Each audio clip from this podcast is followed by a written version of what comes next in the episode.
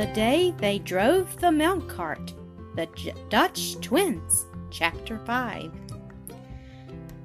The next morning, Kit and Kat woke up very early without anyone's calling them. You see, they were afraid they would be too late to go with the milk cart.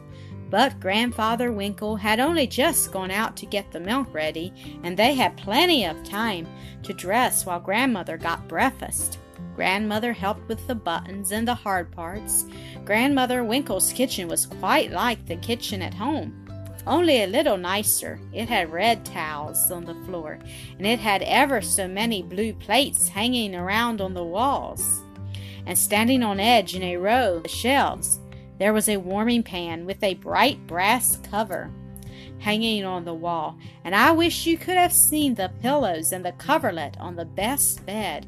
Grandmother Winkle had embroidered those all herself, and she was very proud of them. When she had company, she always drew the curtains back so that her beautiful bed would be seen. She said that Kit and Kat were company, and she always left the curtains open when they came to visit her.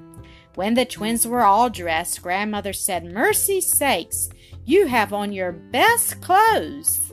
Now that's just like a man to promise to take you out in your best clothes in a milk wagon. Whatever was Grandfather thinking about? Kit and Kat thought she was going to say that they couldn't go. So they dug their knuckles in their eyes and began to cry. But they hadn't got farther than the first whimper when Grandmother said, Well, well, we must fix it somehow. Don't cry now. That's a good, good kitten cat. So the twins took their knuckles out of their eyes and began to smile.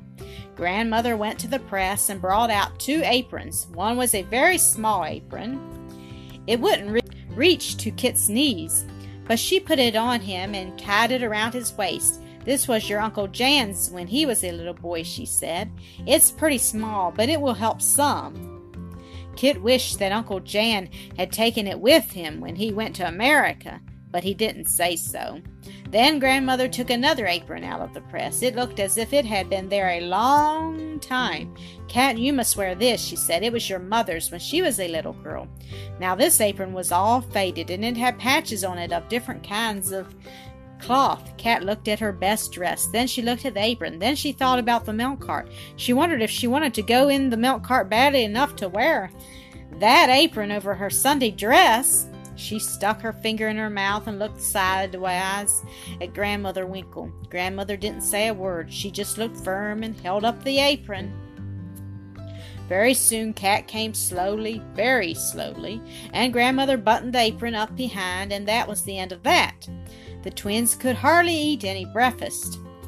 They were in such a hurry to go. As soon as they had taken the last spoonful and Grandfather Winkle had finished his coffee, they ran out into the place where the dogs were kept to help Grandfather harness them. There were two black and white dogs. Their names were Peter and Paul.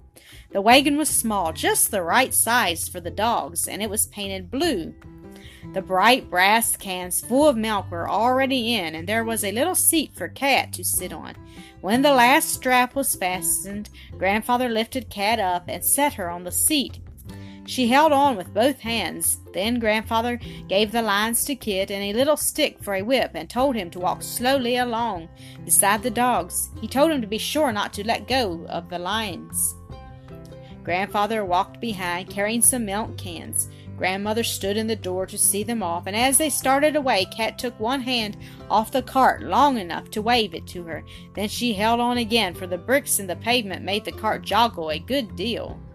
We must go first to Rowdy Vet, Grandfather called. Out, she takes one quart of milk. Go slowly. At first, Kit went slowly, but pretty soon there was a great rattling behind him, and Hans Hyde, a boy he knew, drove right past him with his dog cart. He drove fast, and as he passed Kit, he stuck out his tongue and called out, Milk for sale! Milk for sale! A milk cart drawn by a pair of snails. Kit forgot all about going slowly. Get up, he said to the dogs, and he touched them with his long stick. Peter and Paul got up. They jumped forward and began to run. Kit ran as fast as his legs would go beside the dogs, holding the lines, for the dogs had four legs apiece and Kit had only two. So you see, he couldn't keep up very well. Kat began to scream the moment that Peter and Paul began to run. The dogs thought that something that made a dreadful noise was after them, and they ran faster than ever. You see, Grandfather Winkle never in the world screamed like that, and Peter and Paul didn't know what to make of it. So they ran and ran and ran. Kat held on them best she could, but she bounced up ever so far in the air every time the cart struck a bump in the street. So did the milk cans, and when they came down again, the milk splashed out. Kat didn't always come down in the same spot. All the spots were hard, so it didn't really matter much which one she struck as she came down. But Kat didn't think about that. She just screamed, and Peter and Paul ran and ran, and Kit ran and ran until he couldn't run any more. He just sat down hard on the pavement and slid along, but he didn't let go of the lines. When Kit sat down, it jerked the dogs so hard that they stopped suddenly, but Kat didn't stop. She went right on. She flew out over the front of the cart and landed on the ground among all of Peter and Paul's legs. Then she stopped going, but she didn't stop screaming, and that and though Kit was a boy, he screamed some too. Then Peter and Paul pointed their noses up in the air and began to howl. Way back, ever so far, Grandfather was coming along as fast as he could, but that wasn't very fast. All the doors on the street flew open, and all the good housewives came clattering out to see what was the matter. They picked Kat up and told her not to cry, and wiped her eyes with their aprons, and stood Kit on his feet and patted the dogs. And pretty soon Peter and Paul stopped barking, and Kit and Kat stopped screaming, and then it was time to find out what had really happened. Neither of the twins had any broken bones. The good housewives wiggled all their arms and legs and felt of their bones to see, but shocking things had happened nevertheless. Kat had torn a great hole in the front of her best dress, and Kit had worn two round holes in the seat of his Sunday clothes, where he slid along on the pavement, and besides that, the milk was slopped all over the bottom of the cart. Just then, Grandfather came up. If it hadn't been that his pipe was still in his mouth, I really don't know what he might not have said. He looked at the cart and he looked at the twins. Then he took his pipe out of his mouth and said sternly to Kit, Why didn't you do as I told you? I did, said Kit, very much scared. You told me to be sure to hold tight to the lines, and I did. I never let go once. Yes, and look at his clothes, said one of the women. She turned him around and showed Grandfather the holes. I told you to go slowly, said Grandfather. Now look at the cart and see what you've done by not minding. Spoiled your best clothes and Kat's and spilled the milk. Go back to grandmother. But I couldn't mind twice at one time, said Kit. I was minding about not letting go.